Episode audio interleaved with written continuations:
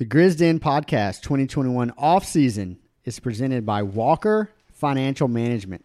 Ja Morant is an NBA superstar and the engine of the Grizzlies offense. But he would be the first to tell you it takes consistent support from teammates, coaches, trainers, and advisors for him to be the most successful on and off the court. In the same way, small business owners are the engines of their companies and wear lots of hats. Walker Financial Management exists to support owners of small to medium sized businesses, specifically in regards to bookkeeping. They offer customizable solutions like transaction categorization, monthly financial statement preparation, accounts receivable, and payable management, payroll, CFO services, and more. If you or someone you know is spending too much time, money, or stress on bookkeeping, find peace of mind by, by visiting www.walkerfm.com to schedule a free consultation with a certified bookkeeping professional today. Again, that's www.walkerfm.com.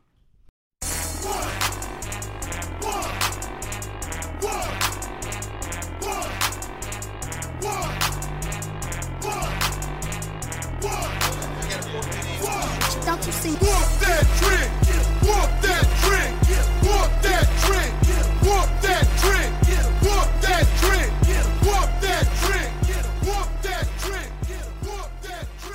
Before we jump in, I just wanted to say on the front end there are a few technical difficulties throughout. You'll hear some some weird uh, pauses or sentences getting cut off, but don't worry, there was not a ton of content that was lost from these technical difficulties, and I tried to patch together what I could.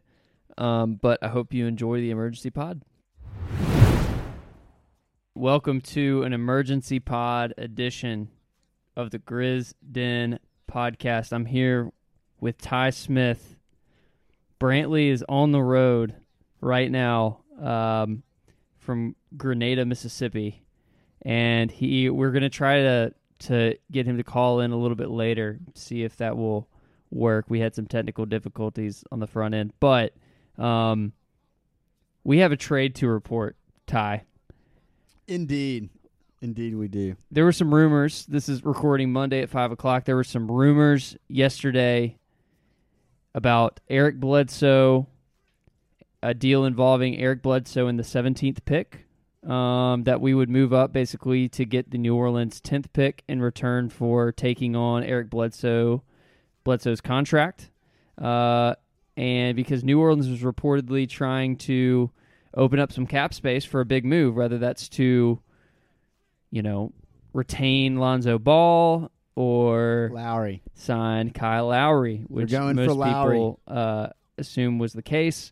Instead, we had a Woj bomb drop about an hour ago, and here were the terms of the trade. Memphis is finalizing a trade to send Jonas Valanciunas and the 2021 number 17 and 51 picks to New Orleans for Steven Adams, Eric Bledsoe, picks number 10 and 40 this year, as well as a top 10 protected pick next year that they have from the Lakers. Ty, when this trade came through, what was your first reaction? Whew. I mean, I it was kind of just like my body froze. So did my brain. Um, honestly, I when I saw Steven Adams, when I saw Jonas, I think was the first name mentioned in the It was. Woj tweet. So before even reading the west, rest of the tweet, I didn't think New Orleans was involved. I thought Jonas was going somewhere else for another pick, like in the lottery or whatnot. Not really sure. But yeah. Anyway, kept reading the tweet and honestly the first thought, the primary thought I think is getting 10. I think is the biggest thing to take away. And I think the second biggest thing to take away is getting 40. Um, but to the point, the primary objective is to find, we, and the Grizzlies have talked about this for such a long time, finding the third piece, right? Right. Small market Memphis. Um, free agency is not going to be a thing for us. It's going to be really difficult unless, you know, three or four years from now, Ja's 25, Jaren's 25, and they've both like hit their ceilings. And someone in their like late twenties, early thirties wants to come try to like win a title in Memphis, if they like reach their you know utmost potential, that maybe could be a destination. But right now, it's definitely not. So we are having to work on the margins, like we've talked about a lot, to try to find a third piece. At seventeen, pick seventeen, you're much less likely to find that piece than you are at ten. I think our objective is to kind of find the guy who we think can be the third fiddle next to Ja Jaren moving forward. And I think the best way in our minds, and I kind of agree with it, is to getting to 10. That being said, a lot of people have already put out that we may not may not be done even moving up in the draft. So like we we may not settle for 10. We may try to look to move up more than that. Maybe me and Will can kind of speculate on that later um, and Brantley if he can get on here. But I think the first thought is getting into the lottery. Not only that, technically getting into the top 10 in a draft that's apparently really loaded.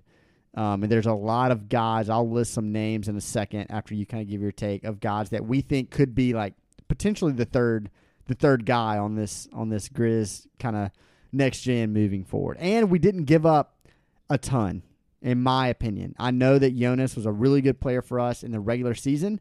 He had a, a good game or two, some minutes in in the Utah series, but Bledsoe's not great. Um, contract that is as a player. I don't know if he's as bad as what people think he is. I'm not saying he's a good player, but I don't. If you're going to start him as your starting point guard, play him 35 minutes a night, that's not a good situation. If he's coming off the bench, whatnot. But again, even that, like that's the tricky thing about podcasting now is there's so much we don't know. Um, because Bledsoe's already been rumored by Chris Haynes, who's a very reputable source, to basically be like Bledsoe's probably not going to be in Memphis. So there's Right. a lot we don't know yet, but I think the big key is we have 10 and 40, and we had 17 and 51. the first thing I thought when I saw the trade come through was number one, man, JV had become such a uh, a cornerstone of this team in the past, even just just year uh, and change. I mean, he had he was our go to scorer uh, when times were tough. When Ja, because Ja, I mean, that's the thing about him is you know he dropped, you know. uh, 40 plus points multiple times this past season, so he can score when he had to. But JV was the primary uh, go to scorer when times were tough. And so losing that is, is real, and we have to recognize that. I mean, we're this essentially is means that Jaren Jackson is going to have to really step up on the interior because Steven Adams is not a guy that's going to be your primary. he- You're not going to run a play for Steven Adams. He's going to be um, your cleanup crew down low. He's going to be the guy who's going to get offensive boards. He's going to clean up uh, plays. He does not stretch the floor as much as JV, um, although a lot has been made of JV, quote unquote, stretching the floor uh, today. And I think Grizzlies fans know that, you know, I wouldn't call him a stretch five. Let's just say that. Uh, the first thing I thought of, though, when the trade came through was uh, the Grizzlies are, have not budged from the timeline that they set a couple of years ago when they drafted Ja Morant, which was we're going to take the long view here. We're not going to rush anything. Even though this team is ahead of schedule, we are still in asset accumulation mode. And yet at the same time, you know, what does it look like? What here I think New Orleans and Memphis are incredible comparisons side by side. The contrast between the two. and we happen to be the two teams in the trade this year. And we've compared New Orleans and Memphis a ton. Yes. So it's crazy. Zion Williamson and Ja Morant, top two picks a couple years ago in the draft, um, basically replacing the franchise cornerstones that have been at each franchise for so long. New Orleans, Anthony Davis uh, being replaced, and Mike Conley, you know, Tony Allen, Z-Bo, Marcus Gasol in Memphis. These two generational talents come in, and yet on the New Orleans side, while you had a great deal of assets in your tool belt to build, you still also had Brandon Ingram, who's now going to be on a max deal. You had Jrue Holiday, who you ended up trading for more assets. So there you go. But basically, this opening up cap space right now in this move means that New Orleans ha- has to put their foot on the gas pedal because reports have come out about Zion maybe not being so happy right now. And yet the Grizzlies are still in this position, which we'll see how long that lasts. There's going to be a tension at some point. However, the important pick, as you said, Ty, in this is this trade, the cornerstone piece, in my opinion, the best asset that was exchanged is the number ten pick, and that's where you have the opportunity. Yeah, it just opens up like yeah, like we've already talked about. It opens up the possibility to get the third guy. I'm not saying we're going to do that. It could definitely not work out that way, but it's a it's a higher percentage uh, at 10 than it is at 17. And to your point, it's kind of like yeah, I mean, I would say that New Orleans is on a they were probably more down the line in their rebuild than than we were for sure. Um, like they were ahead of us timeline wise, success wise. It's crazy that they were nowhere close. Yes. Um, they didn't even make the play in this year, which is insane. And we beat out Golden State with Steph and the Spurs. Popovich, apparently the greatest coach of all time. Not if you ask Olympic people. Um, beat both of those guys out uh, to get the last play in. Won a game on the road, game one against Utah, which is crazy. And they, yeah, they were nowhere close to sniffing that. And it's really interesting how they are basically like, oh my gosh, we have to speed this thing. Like they're going Lowry. They're wanting to get Lowry. Like that's a known thing. A lot of people have mentioned that. They're trying to clear space to go get him or put up the assets and the space, whether that's a sign and trade with Lonzo and a 17 and some other future picks. I don't really know. They're trying to clear the space to get him in there. So Can I give you a are, hot take, Ty, real quick? Let's hear it. It might it might be warm. Oh, you said this But it might be hot. Yeah, this is hot. This is real hot for next year and the year after that. I think. I might rather lock up Lonzo Ball long term than have Kyle Lowry on an outsized contract based on his past performance yeah, at 30 late 30s. Yeah. I think he's like 35 36 maybe. I, I'm Yeah, not- I might be wrong on that can look actually. up, I want to fact check myself, so but that's an interesting thing to give up Lonzo, who's like 23 um, and has gotten better every single year. 35. There Yeah, you go. for Kyle Lowry. And I'm not saying they're going to give up Lonzo, but you would think that ha- they can't sign him to the deal that he's going to want um, right. to open up enough space for Lowry. But it's just two different. It's just two different mindsets. It's two different outlooks on how to build and timeline of building. Like Memphis is still clearly in asset accumulation mode, and they're willing to take on maybe some bad salary to do so. Even though we made the eight seed last year, like you would think that the roles would be flipped in the fact that we got a little taste of it, and we're like, man, we may be better than we think. Job may be better than we think right now. Um, maybe we should be the ones trying to clear space for someone or whatnot. I'm not really sure what we may do with what's going on. That's another tricky part of talking about it now is we just don't know yet. But Yep. we still we took on bad money. Even Steven Adams is bad money. He is 17 million this coming season and basically 18 the next. Jonas was going to be 15 this year and 16 next, or 14 this year and 15 next. Uh, let me let me double check. Either way, uh, Steven Adams is going to be three to four million per year more than Jonas. Their contract, as far as timeline, is the exact same. They both have two more years. So they have this coming season and next season. Both of them are signed through that year, 2022, 2023. Um, so the length of the contract is the same. We would just owe, we're going to owe Steven Adams more money. So actually, Jonas was going to be an expiring this upcoming year. So 14 million, then he's off the books for 22. Really? Yes. Okay. So then we took on a, an extra year We of did. Steven Adams. Okay. The Bledsoe thing. So again, there's already rumors that he's going to get moved, um, maybe salary matching, and he's a shorter deal than maybe another bad per se value contract. So a lot of people are like, well, what? This was my thought. I was like, what could we move Bledsoe for? Like already he was tough to get off of, right? Like obviously people didn't want his contract. He's a negative value contract. Again, not saying he's a negative player. I'm not saying he's a great player, but I think as like a bench player, I think he would be pretty solid. Um, but his contract, just the the um, value of the contract versus the value of what you're getting on the court, do not do not line up. And there's a lot of players like that in the league. Read you the last four years of draft picks at number 10. Let's do it. I can't wait to hear this. Okay, 2017, Zach Collins Eh, to the Kings. Technically, then he went to the Blazers. not not a great start. Although you could argue he would be, he would have been potentially a starter on a playoff team with Portland. Yeah, If his his health has been his Health biggest has been the biggest. He showed some promise early. uh, 2018, Mikal Bridges.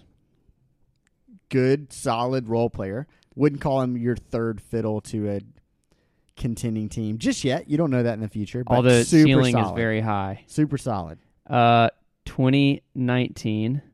Let me pull it up here actually, just to double, triple check myself. And yes, number 10 to the Atlanta Hawks, Cam Reddish in 2019. Love that. And then 2020 last year was the stinker, Jalen Smith to the Suns. Yeah, but uh, when that pick happened, everyone was like, "Wait, what are they doing?" It's true. Because Halliburton was sitting there at ten, and they didn't take him. It was bad. Um, all I'm saying is, out of the four picks in the last four years, what you saw to me at least were uh, were swings for guys that could very well be starters on playoff teams, and Mikal Bridges was Yep. a starter on a finals team. Um, and then Cam Reddish is a guy who was falling down the draft board, similar to a guy you could see like Kuminga this year, maybe Totally. being the Cam Reddish type. Yeah. So and and point. when you put that next to the 17th pick, I'm not going to necessarily roll through the 17th picks in the past few years, but it's a h- much higher success rate. Um, but so that's a big deal. Moving up into the top 10, especially in a draft like this, um, is going to be big. And since we're kind of focusing on that asset that we got back, let's talk about the guys that we've been reported Totally. to be looking Yep. into. So, someone kind of laid it out on Twitter. Uh, Parker Fleming did. Um, at- Shout out, friend of the pod. Yeah, S the SB Nation Grizzlies, Grizzly Bear Blues. Um, great work, Paka Flocka. Anyway, so he kind of put it all in one little great uh, little segment tweet here. Uh, so these are the guys that Grizzlies have recently been linked to after this trade had happened, which I thought was interesting. Um, so like Jonathan Givony had mentioned that we did a private workout with Moses Moody last week. He did. Mhm. He had never said that before today, right? But anyway, Josh Giddey. Um, we'll go into more detail after I him. Josh Giddey, Moses Moody, Franz Wagner, Jonathan Kuminga, which is kind of crazy, maybe to ten, and then James Bouknight. So we'll start from the top. We'll kind of work our way down. We'll both kind of speak on each one and Let's what makes them interesting or whatnot. And if we think that we'll have to trade up to get them, I think would Yeah. be another point to Yes. hit on. Um, so Josh Giddey is. Some people think he's a top five player in the draft. Some people think he's a top ten player in the draft. Most everyone thinks he's like a top ten, definitely a lottery talent. Mm-hmm. Um, he won't be 19 until like the start of the season, which is insane. He's still 18 years old. Um, Australian. Australian. His accent is phenomenal. Go go listen to him talk. It's great. him and him and Steven Adams on a team would be Just so great. great accents. Um, so I can't say a lot about him right now like I could some other guys because I never viewed him as being a possibility because I knew he was going to go a lot higher than 17. Um, because he's been rumored to be like 8, 9, 10. Even like the Warriors at 7 have been like really connected to him. Um, anyway, six nine like lead ball handler who played in the Australian League. Um, the shot isn't quite there yet. His form, I don't think, is terrible. I'm not sure what his free throw percentage was, but I know his three point percentage wasn't like great. I think it was like 30 ish percent, something like that. But basically, for his Australian League team, I think he played on the same 70% team. free throw. 70% of the line, that's fine. Um, he was like lead ball handler, initiator, big time pick and roll playmaker on his Australian national team. I have never heard this said anywhere, so this is kind of an original take, which probably means it's not right. But I kind of see him as like we talk about a poor man so and so. I kind of view him as like a poor man's LaMelo. Hmm. Obviously, he doesn't get like a ton of hype like LaMelo did. He's not going two overall like LaMelo did, or LaMelo went three, I guess, three overall like LaMelo did. But if you think of a tall lead ball handler who has great vision, really good ball handling skills, super long, but his shot is not all the way there, that's exactly what people were saying about LaMelo last year. His flaws were like, can he ever develop a shot like off the dribble and stuff like that? Um, apparently, Giddey played in a game, like a exhibition game in Las Vegas against Nigeria a few weeks ago for the Olympics, and apparently, like a ton of NBA um, kind of scouts and decision makers, who he was thought to be and he was playing against NBA level talent. Like Nigeria has, I mean, several Precious Achiuwa's on that team. He got drafted. They beat the USA. year. They did. They did. So Nigeria is not like just a bunch of scrubs. They have a lot of NBA talent on their team. And Giddey like showed out apparently. I didn't like watch the game, but apparently he like had a really good showing. Um, so I think that gives that secondary ball hand. There's another guy I follow on Twitter is really good in the NBA. His name's Nekias Duncan. You should go listen and read his stuff too. Um, but he's basically like he tweeted when Giddey was rumored, like having that second creator next to Ja and Giddey would be like a huge win for the Grizz. So I'll let you. I think that he reminds me a lot of Kyle Anderson from just his uh, purely the way he contributes to the game. Uh, he just like Kyle, he his shot is kind of the question, but um, I think he is young enough to where you bet on the upside there, and also with if you listen to our trades and free agency podcast, we went through the priorities for this team, like where are the biggest holes, and the number one uh, need we said was secondary playmaking next to Ja Morant because Kyle Anderson truly was our secondary playmaker, and he is best when he is like Kyle's best when he's more of the slasher and has a uh, a low usage rate, but is facilitating for others. And Giddey seems like that on steroids because he's been the guy on his team before, and I think that that could be that could fill a really big need for the Grizzlies, and it would be on the timeline of Ja Jaren as well. Yeah, and that's a, like you said on steroids. So that's the beauty of Giddey is that he's doing this at high usage, which is like Right. really important. Like the ball is in his hands and he's like making things happen. Like, and he's if you watch his highlights, he's the big like drives baseline, does this whip around pass that you're like, how did he see that guy? Like he's a lot of like his passing is legendary, like super super good passing. It's cool too because if you watch his highlights as well, you can you can tell or you, he, you think that he's moving not slow. That's the wrong word, At but it's very smooth. We'll say that. Yeah, At his own at his own pace, but he also covers so much ground because he's that tall. he's long. So he, to me, and defensively, I think that that could also be an area of improvement um, for him, and I think that would make Jaren's role yet again more important as a guy who, if he is able to funnel, uh, you know, because there's a lot of small forwards in the NBA that are the lead guys on their team, so you you might have to get creative there and that's what Justice, for instance, was going to bring was that defensive versatility. And Giddey might be uh, like uh, he he'll definitely bring a lot more than Justice on the offensive end, which is not saying a whole lot, but he would be sacrificing a a little bit on the defensive. offensively. Yeah, is- and honestly, we should pause here for just a minute on our list and just say that this trade it all but guarantees that Justice Winslow will not be on the Grizzlies roster. Great they point. have to Do that. decline his team option in order to stay under the cap in this scenario. And so um, we had mentioned on this podcast that apart from a trade or anything else happening that Justice was going to be on the on the team as an asset of a contract.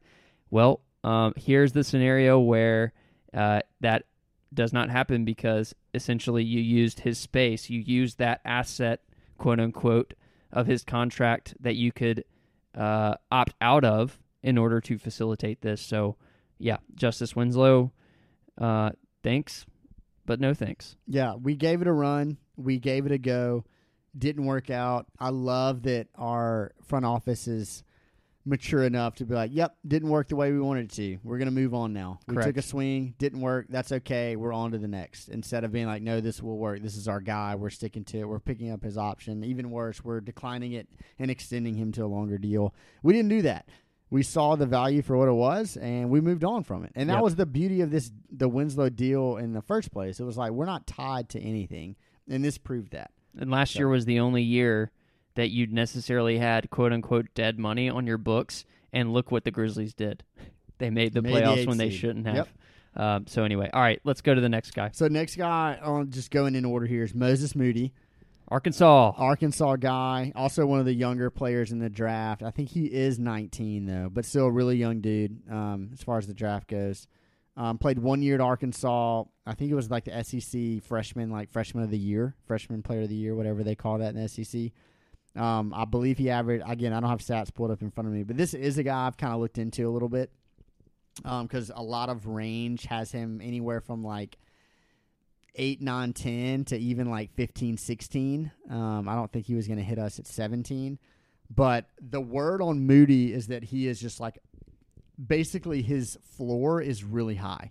He is going to be a productive 3 and D player in the NBA for a long time. He's, going to have a 6'6", career. 6'6", 200 pounds, average 17 points, six rebounds, and he a, shot like 37% from 3 on decent volume. I think he shot over 100 threes this year in college, which is pretty impressive. Yep. Um, so to shoot that well with 100 threes as a freshman in college and very, very high high school recruit, big time recruit. Um, yeah, and he his wingspan is also like seven feet. It's like insane his wingspan. Um, he fits the mold for the for the Grizz. Like you talked about, Mikal Bridges. Like this is kind of that that pick right here. Um, maybe the upside isn't crazy high. You don't really see him as being like this superstar self creator like a Paul George type, but you definitely see him as being a very high level three and D guy who is going to hit all the knockdown threes, the setup threes. He's going to hit all of them. He's going to play pretty good defense, a little bit of room for creation too, because he's just still so young. Um, but the floor is just super high, not high, not not sure about the ceiling, but we never know that anyway. All these draft Right. experts will be like, "This guy's this." You don't know, and he's still young enough to completely grow into something else. And in this day and age, uh, wings that can shoot are the premium asset because um, size is something that uh, you are always going to be looking for in a prospect, and especially if you're the Grizzlies, you have a surplus of shooting guards that are slightly undersized in terms of, um, you know, this day and age. And so you have Desmond Bane. Obviously, he makes up for it with his sharp shooting. You have Grayson Allen, also makes up for it with his shooting. And you have De'Anthony Melton, who can do a lot of things. And so you're not looking necessarily for a guard that is under a certain height to me. Like under six five, six four is about the minimum. And you're I think Moses Moody fits that right. Like we said, secondary playmaking, and he also has this shooting role as well. And he's been the lead guy on a team, so um, Totally. he's taken a lot of responsibility on. And it's cool to see that the Grizzlies have actually worked him out already. Yeah. So- So, that we did a private workout with him. I think over the weekend, maybe. Yeah. Um, so it was recent. Yeah. So we probably knew we were going to ten. Um, so another name to keep an eye on. So third on the list is Franz Wagner. For all you Southern people, it looks like Franz Wagner. He's German though, so it's Franz Wagner. Um, so this, I think, is the guy who we would hit a home run. with. I think this is the guy we probably m- want the most. I agree. Um, 6'10", 6'11", apparently. He's like grown an inch. Um, so he has a brother in the NBA, Mo Wagner. Just don't even the fact that they're siblings is the only connection that they have. They don't play similar games at all, not even the same position. Completely different players. So this guy played at Michigan. Michigan has been a top 10 program in the last few years. This past year, he was a huge reason. Um, apparently, one of the best defenders in the draft. Crazy versatile. Uh, really big, really long. Also, really good with his feet. Good hands. Can pretty much defend. Probably one through four. I don't know how well that is, but a, a really good defender. Crazy versatile defender. Offense is not like a super polished game. He can just kind of do a little bit of everything. I think he can shoot okay, like spot up shots, but he's not going to be a guy you just like throw it to and let him go try to create a shot. He's probably a really good cutter, um, standstill shooter, jump shooter, stuff like that. But I don't think he's going to be like a wing creator as much, at least not now. Um, but I think he's also pretty young. But I think he's 20. Is that right? He played two seasons at Michigan, so I, I would think he's about 20 years old. Yeah. Okay, I can I can look that up here in a second. Um, actually, let me just do it now. Uh, so Franz Wagner is I'll just speak on him while you're looking that up. he's Uh, 19 still actually. oh, 19, He's still a kid. He's 6'9", 220. Apparently, he's grown. So this past year at Michigan, he averaged 13. But yeah, so the ringer, I love their shades of stuff. Um, so their shades of for for Wagner is Lamar Odom, which is really interesting. uh, Danilo Gallinari, which is really interesting, and even more interesting, the last one is Xavier Tillman. That's I think just because of defensive versatility is the Yeah. only reason why. not the same um, position. But good spot up shooter. Offense is just kind of complimentary, but defense can do just a ton. Yeah, he's a guy that uh, has a couple years of experience in college. He is not. That's the thing. He to me, he he reminds me a lot of Moody, but added defense because they're two guys that you're not going to. Um, they're not going to just fly off the screen when you're watching them. Like they're just two guys that do a lot of things correctly, very consistently. And I think that's what you need next to a guy. You have the flash with Ja, uh, and you have the kind of still pretty raw game with Jaren, and you need a guy who's going to make the correct decisions when you when he's fed the ball on the wing and needs to because that's where your game that's where the offense originates um, unless it's Ja with a pick and roll. If Ja swings it to the wing, you want a guy who's gonna you're gonna be confident and can either make a play or can distribute. And then on the other end, that's as I've already said, such an important position to be able to defend. So Wagner would be a great reason to trade up if he were to fall to us. Yep. Next guy, start going a little bit quicker because I don't really know a ton about these guys, at least on mine. Jonathan Kuminga, um, preseason. Uh, so he actually um, changed his grade status, whatever that means. So basically, he wasn't supposed to be- Reclassified. yeah, he reclassified. There we go. Um, he was by far the number one guy in the class below him, and he reclassified to this year's draft, and he's been top five forever. Um, the biggest probably upside swing in the entire draft. His ceiling is like multi-time all-star, like just freak of nature, your go-to wing scorer who can also defend the other team's best wing perimeter player. I mean, I go. Of course, this is nuts to say, but think like Kawhi. Again, he's like most likely not going to become that because there's only like a handful There's of Kawhis throughout Kawhi. history, right? Yeah. yeah, like exactly. But that idea is his like absolute upside if he hits on all. Just a lockdown guy. yeah, if he hits in every projection of his, he's just a stud both offensively and defensively. His floor apparently is pretty low. Um, he could be not very good. I don't really know. Uh, that's been the word on him, but he played in the G League this year. So if you want to watch some more, go watch some G League stuff. Um, but as far as like athlete, he's like the prototypical wing NBA player. He's like 6'8", 225. He's also only 18. Um, can jump out of the gym. Stroke looks good. Can get to the rim. Like he's just really impressive physically. But the worry is like mentally he's not there. Like his basketball IQ is pretty low. His effort may be pretty low. He honestly doesn't seem like a Grizzlies kind of pick. But who knows? It's true. He he was the one guy that actually. So I think KOC was the one who sent out the tweet that the Grizzlies might be interested in moving up, um, in this draft even more than they already have. And the two guys he included in the tweet were Jonathan Kuminga and James Bouknight, who I think Bouknight's another guy we might get to in a second here. But Kuminga was the one, like you said, he jumped out as you know, wow, that you know, he's been on top five boards uh, for since the beginning, starting to slip just a little bit. But I agree with you; it doesn't feel like that guy who's, um, where when all else fails, you know that the effort's going to be there. I think that's a common thread of the guys that we've drafted with this particular regime has been just kind of like high uh, work ethic type of players, and so. I'm not saying that I'll be disappointed if we end up getting him and he falls all the way to 10. It means that most had been picked before him.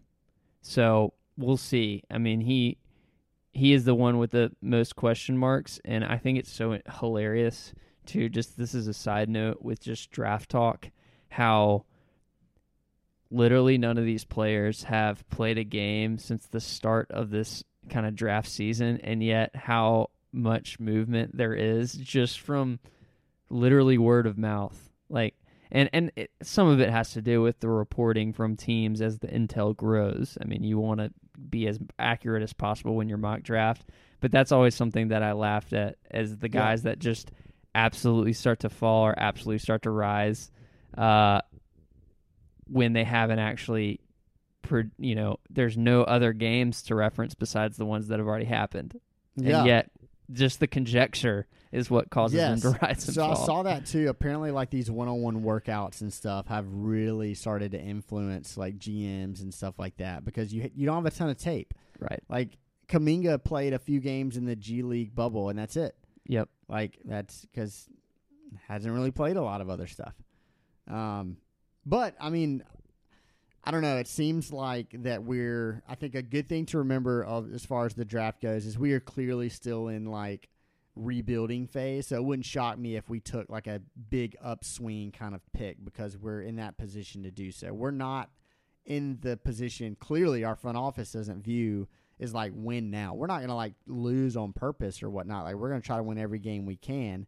But we're also trying to make future focused moves, and this deal proves that. So I wouldn't shock me if we if a Kuminga falls, even though there's a lot of question marks. It wouldn't shock me if we took a guy like that. And let's be honest, the Grizzlies basically have their their starting five already locked in. Although the only question mark would be if you start Adam Adams next to Jaren, or Yeah, do you bring in, let's say, a Bane at the two, yeah, and then shift Kyle down to the four? That would be. But all all that to say, teams like let's say Detroit, you know, Cleveland, the guys, the teams at the top of the draft, they're looking for a starter that can you can slot in right now. Like we can even keep in mind this could be we're drafting, you know, a sixth or seventh man for this next season that you Yeah. hope can one day be a starter. But the good thing is that we are a, an organization, a situation for these guys where they're going to have the time to develop, and we're still in for the long term with whoever we draft here, which is great. We don't need, you know, we have team needs, but we don't need need them right Yeah. now to be successful. And it's crazy to also think about this is the least asset heavy draft that the Grizzlies are involved in. We have three first round picks next year. We have two the or one in 2023, but then two in 2024 as of now. right. So we continually have the assets, the assets, the assets to potentially make, and that's. I think that's a really cool thing about the draft is later in the draft, I think it's easier to make the safe picks, and that's what we've done. We took Bane, who's a pretty safe pick. A lot of people's like, I don't know what his ceiling is. We already know he's a really valuable player to have off your bench, if not a starter. Who knows? Right. Tillman's the exact same thing. Tillman will have a 10 year career. We know that already, right?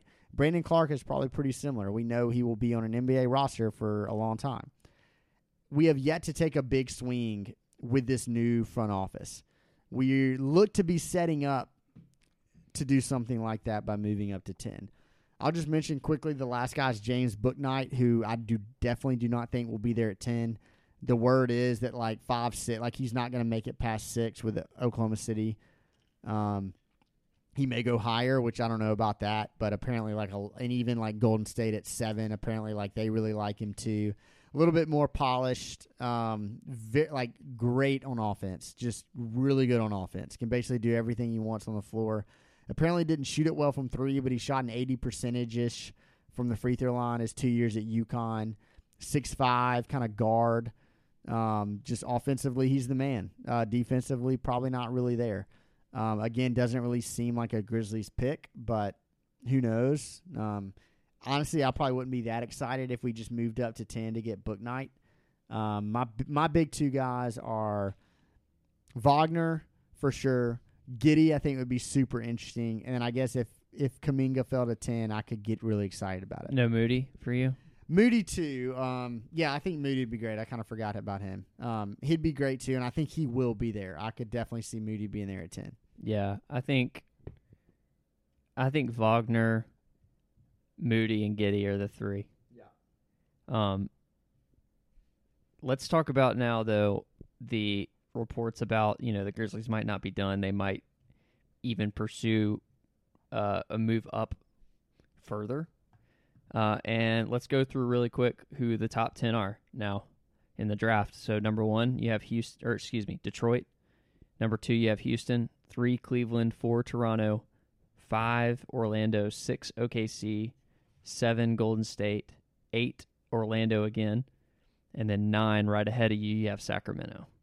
So, Ty, if the Grizzlies were to pursue a move to move like upward in this draft, who are those teams that you feel like would be the most likely to move back?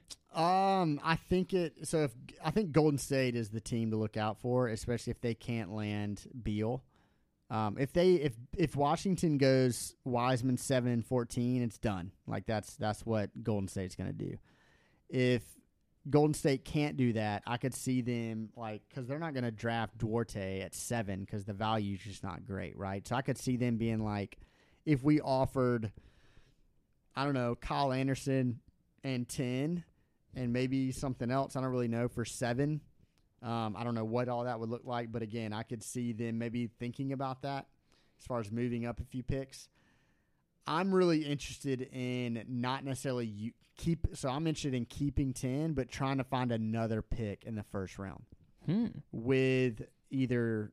So we have the Lakers pick already. Obviously, that's next For year. next though. year, we don't yep. have it this year. Um, the Lakers are picking twenty two ish, right? Something like that. This year, uh, Apparently, they have shopped. 22. They have shopped Kuzma and KCP like crazy. I don't know what this would look like, but if we did like just to make the salaries match and send back Bledsoe and something else to get to the Lakers pick this year, so we would essentially have 10, 22, and 40.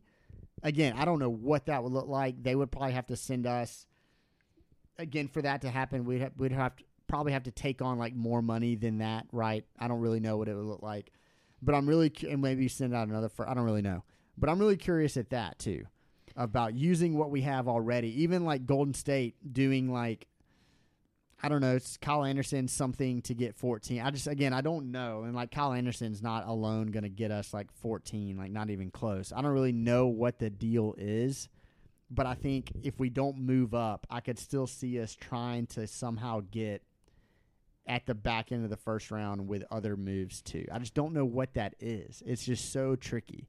Because if we move Bledsoe, the thought is like he's a bad contract. People don't want that contract on their books. So one thing I'll just throw out this probably won't happen, but one thing we mentioned is like Buddy Hield in Sacramento. Sacramento is apparently, apparently wanting to kind of move off long term money, maybe getting a player back. So I don't know if they would do like Bledsoe and ten for like nine and Buddy Hield.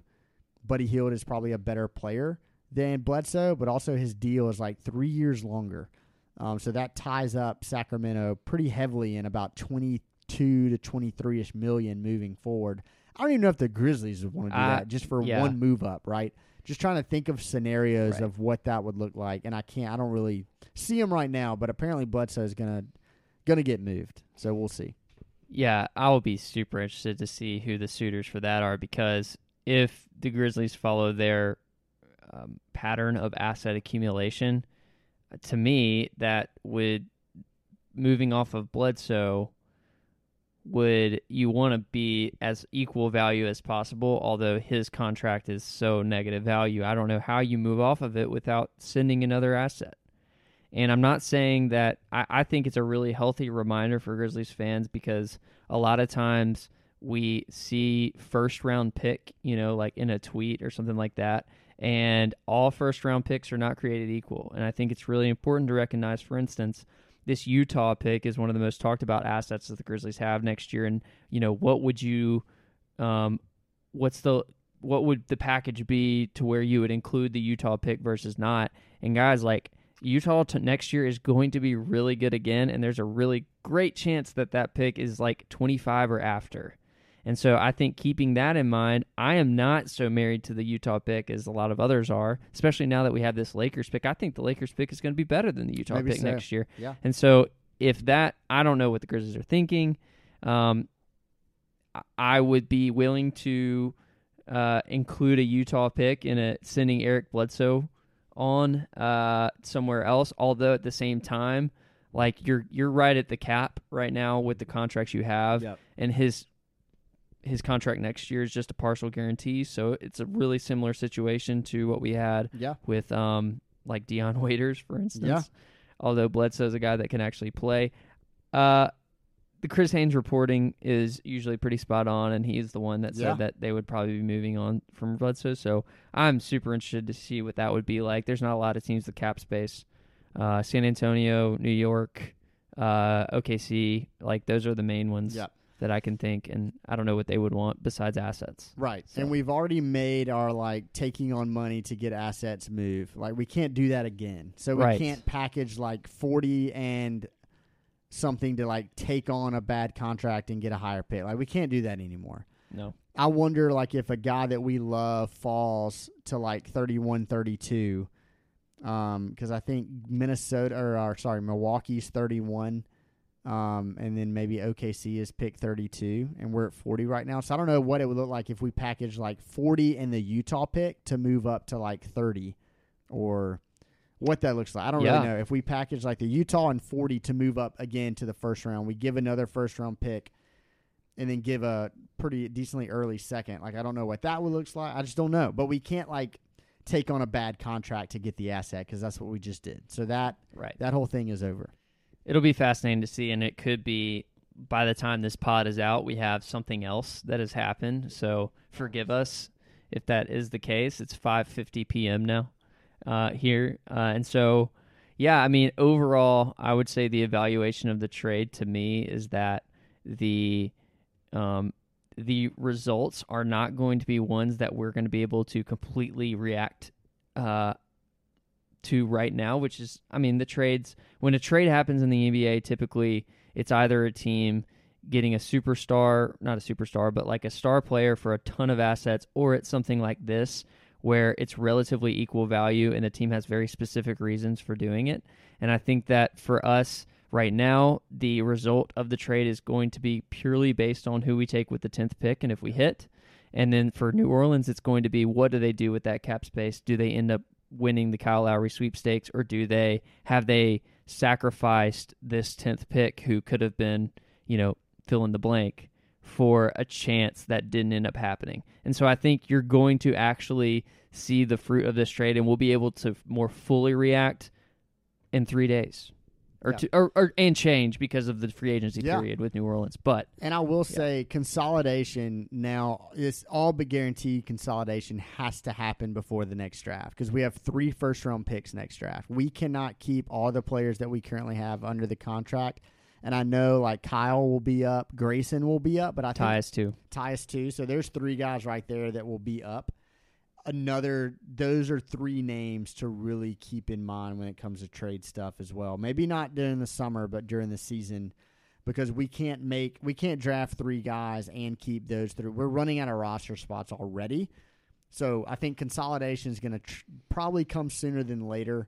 I don't know if it's this summer. I don't know if it's this draft, but I think that's something to keep in mind on moving forward, especially like trade deadline stuff. Kyle Anderson, a lot of teams would really want him for like a playoff push or whatnot. Um, just something to keep in mind.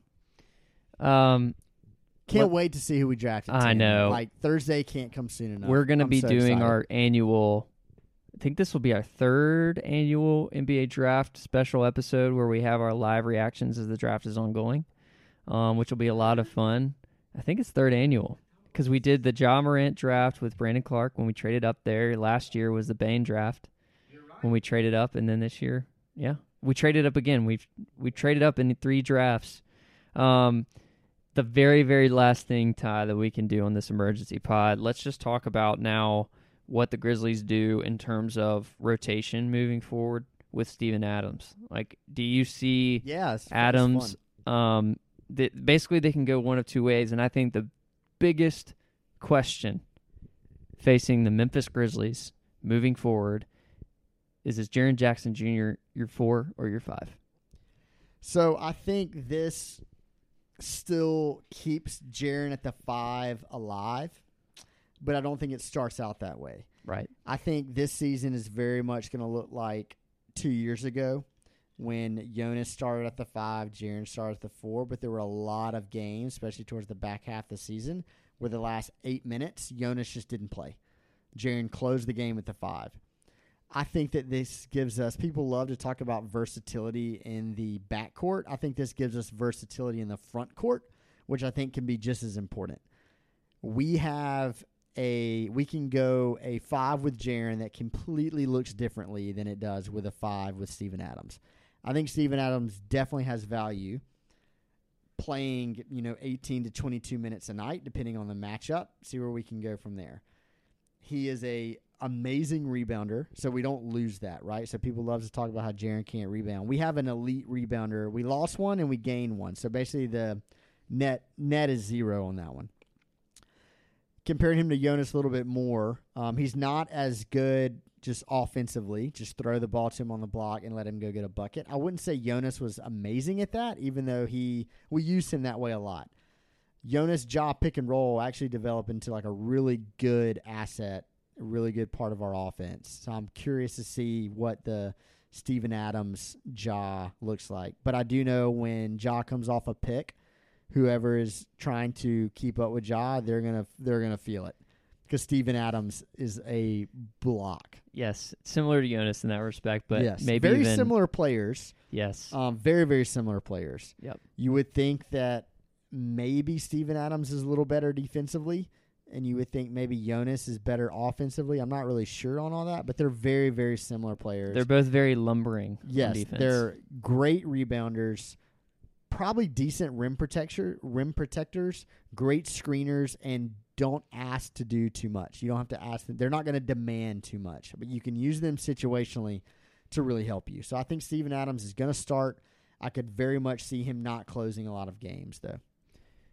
I really hope that Jaren can play the five for us. I think if he could somehow stay on the floor and uh, work to the point to get his body in a position to be able to guard these um, these centers around the league that you know not a lot of people can guard Jokic, not a lot of people can guard Embiid, but if he can guard the rest of the um, the centers in the league effectively while also not taking away from his offensive game and upside.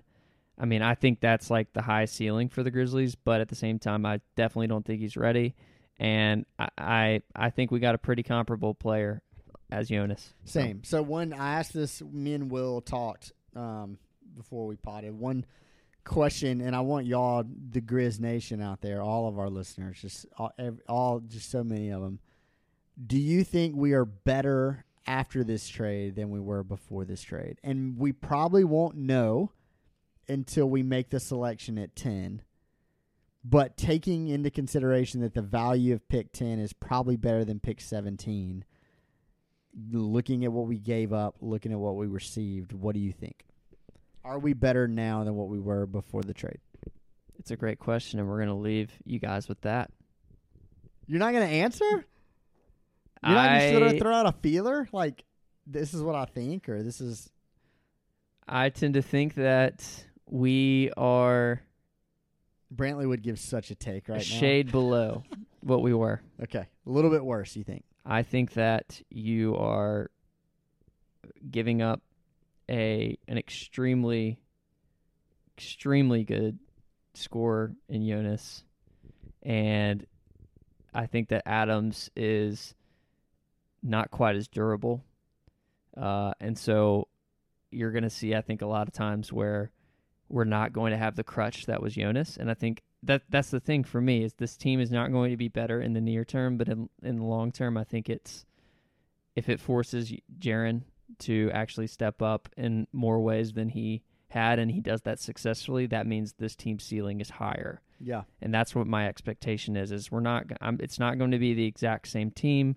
It's very comparable, and I don't think that we're not talking about 15 win win difference here. I think we're talking about like a four or five win difference. Right. So Yeah. that's my take. And if jared this I didn't this probably isn't true, but this is a thought I had. Does this like in some way put more emphasis on Jaren, like what our front office and what our team thinks of Jaren moving forward is like, no, Jaren's our guy. Like he's gonna be the guy. We just need someone to help him in his weaknesses for the short term.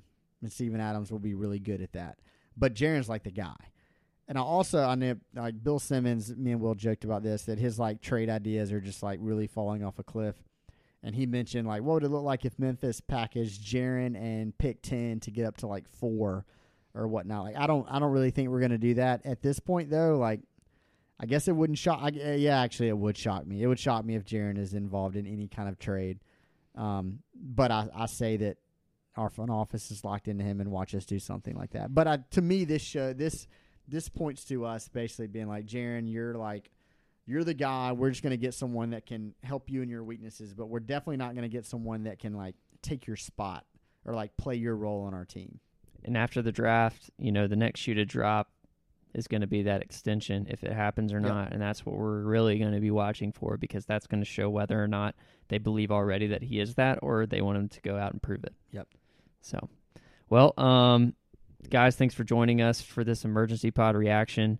There's a lot to digest, and I'm sure we missed some things that some implication of this trade. So, um, sorry if that happened, but we are literally reacting in the moment. Crazy, crazy trade. And we will talk to you guys in a few days. Alrighty. We teased it at the top. Brantley was driving while Ty and I were. Um, I was a teaser, man. Yeah, I yeah. really made it in the podcast world. Well, it was more so like we don't know whether or not Brantley will be able to join us. However, okay, okay. let's okay. hope so.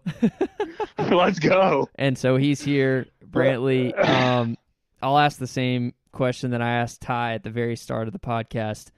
When the tweet came through from Woj, what was your first reaction? I'm gonna be honest. I was sort of sad. Yep. I I I mean, I love JV. Like he has my sneaky favorite, you know, uh, T-shirt, the yellow Jonas Mm. Valanciunas. This basketball is fun to play. A little shameless plug: go buy the JV shirt. Remember the days of Valanciunas being on the team.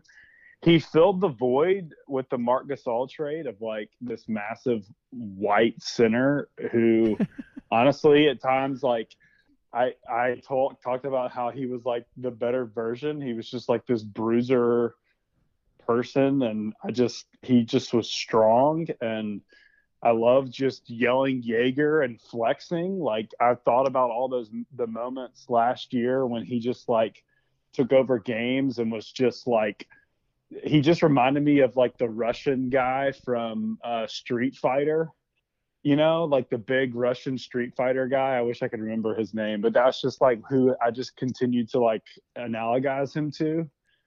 And uh I was sort of sad. I mean, I really was. Yeah. I What- mean, the other the uh, there's good news and bad news here. The good news is we got another big white center in the deal. That's from Australia. yeah. Uh, and the bad news is that Jonas is quite simply a national treasure. Or should we say a local treasure? Because nationally is. may be underrated.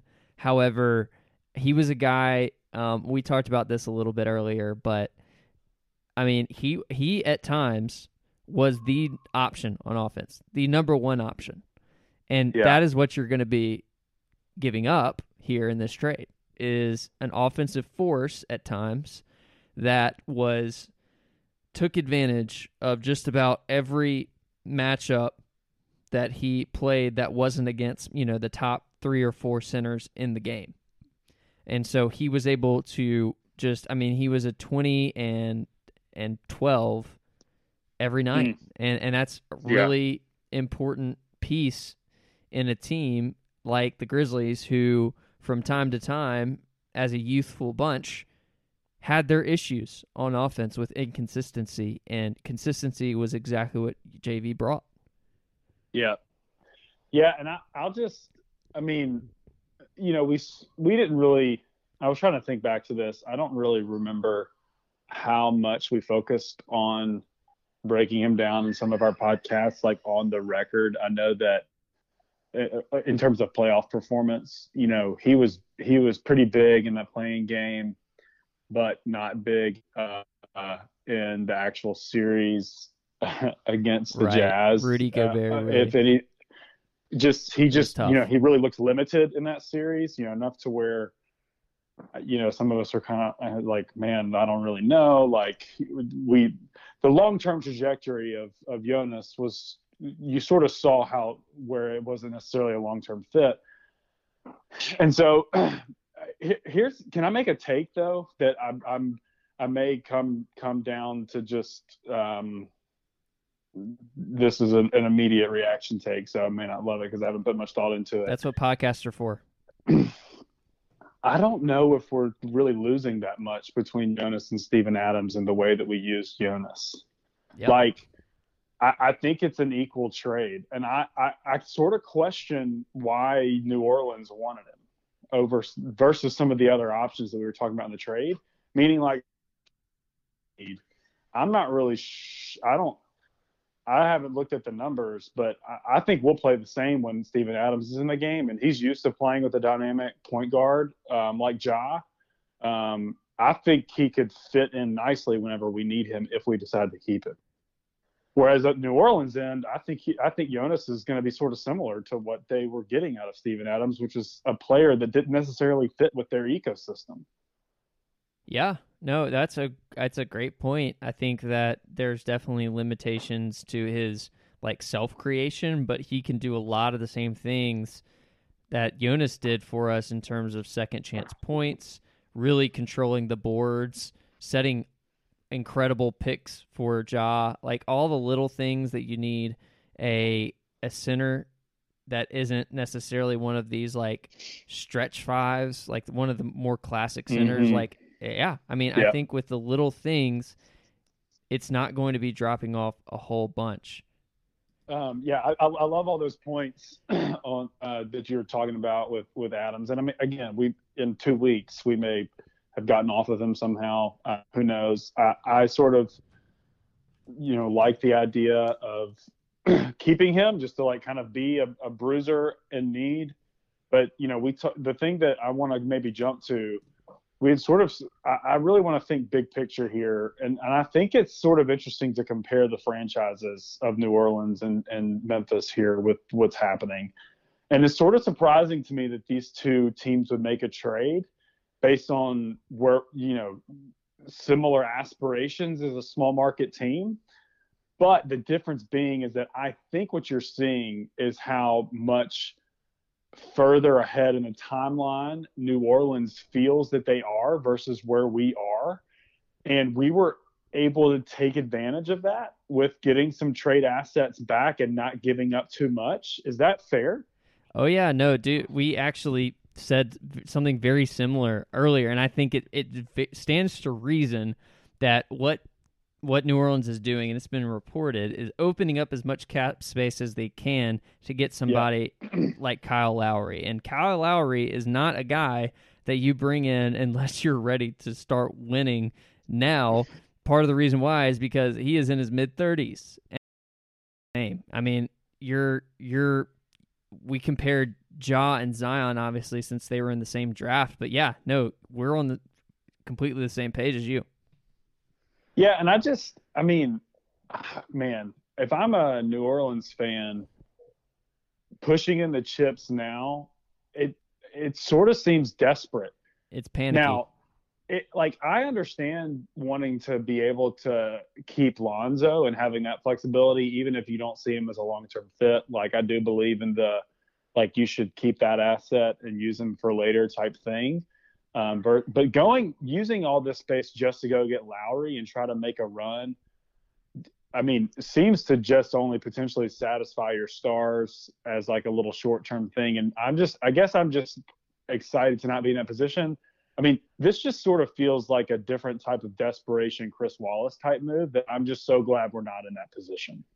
Yeah, I mean, I guess the the counter would only be that Steven Adams and Eric Bledsoe were bad money, no matter who the team is, and so it's like if you can get off bad money, regardless of what your next moves are. Or I, I don't yeah, think but it's, it's I don't think money. it's that- regardless, it's bad, but it's bad money that David Griffin made last year. exactly. Yep. Yep. Agreed. that's a that's a total Chris Wallace move. Yeah, it is. And then having to pay to take that money off so that you can, and then you give up a potential at a top 10 pick. Yeah, agreed. So, and, and the reason I, I don't want to like hate on New Orleans because thank you for the deal. Um, I appreciate it. Uh, I think it's going to set us up to maybe even have maybe some more drama over the next couple of days. Definitely. So, you know, just be ready for the random emergency pods. But one of the things that I think that this is really setting up was a lot of stuff that we've been talking about consolidation of assets, and getting players that you know can be long term starter slash rotation fits in a deep playoff run type scenario. And that to me, this signals two things. I think it means that the front office knows what they've got in some players and who are long term fits and ones that that aren't. And they've got to go find some others to fit to help us make deeper runs in the future. And they and and then sort of the sub component to that second point is that they think they know some a couple of guys. They have a couple of options in that top 10 range or top 7 range that could really move the needle for us and they're willing to go make it happen. Yeah, I agree. And there's been some reporting that we covered pretty extensively earlier about who those players might be. Um, Mm. Yeah. the other thing I want to mention here too is on your New Orleans versus Memphis point, the impact that your star's contentment has on what your Oof. franchise does. And I want to ask you this how long do you think we can continue in this asset accumulation phase in order for Ja Morant to stay on board? I mean, that's a big question. Yeah. So here's, I think that this is where we're different than New Orleans is that we've, for all practical purposes, made the playoffs ish two years in a row. You know, we've improved each year. Right. We've said, you know, year one of Ja, we made the play-in game. Bubble was a, it was a weird year, but we still put ourselves in that position. This past year, we we made the playoffs, won a game, you know, had the play-in game, had all that momentum. You know, you would hope that the team this year could make maybe take a step forward. And to me, like the other component of this JV trade is signaling to Ja and Triple J, the new player we get, Dillon Brooks. It's like this is your team. Go get us to where you want to go. Mm. It's not about anybody else anymore. And and even and getting this next player, the seven to ten player, if that's kind of in the range we might draft, another wing type guy who y'all previously outlined. This is saying this is your next core player. We think this is what you need. I'm assuming that they probably even talked about it, like the type of person that they that they want to play next to in, in a fit. I I don't think we're on the same um, like sort of ticking time bomb type scenario that New Orleans is on, and I don't necessarily know if that's exactly what's happening there. I, but I don't feel that pressure. Like I could I could see us maybe next year. Like I mean, JV's a hit. I mean that's you the his he averaged a double double. He was a um, a senior player with experience in big games, and now all of a sudden, depending on what else we do, from like a senior leadership perspective, you're really just faced Kyle Anderson is now your your senior leader on the team, regardless of your stars. And so, and and I mean, maybe Steven Adams and Bledsoe step into that role if they're on the team. Probably Adams more than Bledsoe. Let's yeah, pl- probably. But at the same time, I don't think that you go make that trade with New Orleans and say we need we want Adams bet leadership to step in here. I mean, maybe he does help out some, and uh, he's he seems like he could bring that experience too because he we know Memphis knows all too well about his playoff run uh, runs and his experience. But this this is to me signaling it's it's time for those young guys to step up. It's their team. It's and and so I, my now could we miss the playoffs two years in a row and then I would start feeling pressure? Absolutely. Does that mean that that um, I'm I'm just like worried about uh, these moves and just missing some and it signaling some like malcontentment? No, but to me, this I, I really think that this is this is put. If I'm Ja Morant, and I'm sure that they're saying this, him like this. These are moves that we're making to build around you to maximize our window and the team around you so that when some scenario happens where we make a deep run that we're ready to maybe capitalize on it like what happened this year with Phoenix and Milwaukee. Yeah, agreed. I think the the finals really showed how at the at the end of the day things happen during a season, whether that be injuries, whether that be trades or agendas of stars that just change that can completely shift Right. uh, uh, the trajectory of a team in any given year. And I think that um, we can talk about when we get. We're, we're definitely in in the weeds of the draft and the free agency season right now, but when we take a step back and actually think about that Milwaukee finals win and just its impact on on showing how stars that stay can still win. I think that's really an encouraging aspect. But I think that's a great point. I mean, um, it, it shows too just how impactful a um, a core that is kept together and then Mhm. is built around can have as well. Because Phoenix were were those two kind of cores that you bring in one extra piece in a season. Um, to change everything for you. And so yeah, that's huge. And I, I kind of I tend to agree. I think it's going to be. I don't think this year necessarily is their priority yet again. It's just not about the current for them, and the, and by them I mean the front office. It just has continued to be about the future, and we haven't. We're we're still gathering chips Yeah. and how we cash them in, eh, you know, that'll be we'll we'll, we'll see. But right now, what we're doing is we seem to be, you know, cashing in a few of these chips over here for more over here. And That's so, right. Yeah, and that's what I was. I, I mean, you were sending us some tweets. You know, while I was driving, I wasn't reading them. I was just glancing at them. Uh, uh, don't text and drive, as my friend Dexter McCluster once said. If you want to stay alive, stay alive. yeah. Um, I I was looking at the picks that we've accumulated. You know, that are in the first round. I think it was at like around six or options if so like in the future. Is that what it is? It's or was uh, I six in the next three drafts, I believe, including our Okay. own. That can you that just that just seems like fake news to me. Like that the Memphis Grizzlies are. I mean, in six like compared to Oklahoma City seems like a, a you know just dropping the bucket.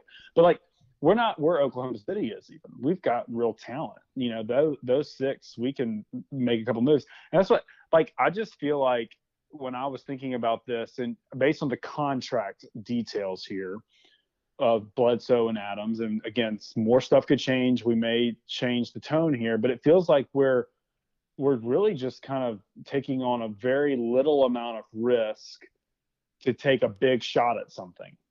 Is that true to you, based on looking at the details of the salaries? If by let's just say Bledsoe and Adams stay on board, like what's what's the impact really to the to the financials? The impact is that next year you have Steven Adams's like 17 slash or 18 ish million on the books, whereas for Jonas, that would have been he would have been an unrestricted free agent after this next Yeah. season coming up. So you're you're basically cutting 18 million from your cap space in not this or in the next offseason. Bledsoe only has a partial guarantee after this year. And at this at the end of the day, you still I mean, we're still right at the cap with this yeah, so we're not we're not in a bad spot per se. It's very similar to the Justise move where we kind of took on some dead money only one year right. out for a potential, you know, ceiling raising move. So it's a very comparable deal to the Justise move in a lot of ways, honestly. it's a so that's a great it's a so that that helps for Grizz fans from a context perspective. We're basically we're- willing to take on 18 million more of pay we paid 18 million dollars essentially uh for the right to to move up seven spots in the draft which I think sets us up even to to even maybe move up and be in a position to move up even more with the other rumored potential franchises that are looking to to get rid of that pick to, to be able to make moves in a different way. And maybe we just get 10 and that's fine. Like I think that there could be a lot of guys on the board at 10 that wouldn't have been there at 17 that help us um, Oh, yeah. in this draft. And so, and y'all, and y'all have talked about it already. So, I mean, that just is another good signal for Grizz fans. It's like, hey, look, we may not be able to win in certain ways in terms of getting players, but here's one way that we're able to win. And like, I mean, look, the, Steven, the way that the league is moving, Steven Adams, the Bledsoe contract, uh, he, that's that just uh, feels like that one's going to be hard to move to me without us taking on more dead money just based on where he was. Unless if he comes and plays with us, you know, he plays underneath Taylor Jenkins, who he's played with, who he you know was played under before. Jenkins coached him at Milwaukee. Great There- point. there's familiar there's familiarity there. What if he plays his way in to being a, an awesome backup point guard, defensive you know person in a better system. You know, he might could get moved midway through the season in a crazy scenario. We're able to take advantage of that again. That that seems maybe far fetched. Steven Adams, on the other hand, I know his I know his that that that salary is is is tough and could be tough. However, centers right now are are sort of needed. Like you like based on um, what happens in next year's season for the players, you know, it's not like we're playing in a in an NBA where centers aren't dominating the league. So all of a sudden, you might there could be a team that like you know like Boston this past year who they start playing hot and need to make a deep run, and all of a sudden they're looking to to add in a player like Adams to help b- bolster what they can do. So I know it's a little rambly, um, and JV was the same way. And so to like we talked about that some with during the the trade deadline, and I don't think that's that far fetched. I think these are all fantastic points, and um, there's just so many angles to this deal that just got done. And what one of the things that we said, and I'll kind of wrap it up here, is just that you know for both of these teams, it's not a trade that you immediately see what the full resor- results are in Mm, just yeah. today. Both of these will heavily depend on the moves that are made uh, according to what space you made or picks you acquired. So for the Grizzlies, that's who are they going to pick with ten, and for the Mhm. Pelicans, that that's who are they going to acquire with this newfound cap space. And so we'll be able to fully judge the trade down the line. It's hard to declare a full winner right now, but at the same time, um, even with the both, loss, which is great. even- it works for both. Right. With the loss of JV, it is even with the loss of JV, to have a shot at a top ten player in a loaded draft is something that not a lot of teams will have. So That's exactly right. Yep. Great Well, point. Brantley, thanks so much for jumping on and, and yeah, any final thoughts before we, we uh, finish this emergency part out? I don't think so. Go Grizz. I'm sure all of this will be irrelevant tomorrow at noon. I know, right? Um, but so give it a listen before then. Absolutely. All right, man. Well, we'll talk soon, and we'll jump on again if anything happens tomorrow. So you you might be hearing a lot of us this week, guys. And if you, if nothing does happen between now and then, um, or if it's minor, we will be talking to you at our annual NBA Draft live reaction pod. So we'll talk to you then. Thanks so much, Brantley. Thanks, dude.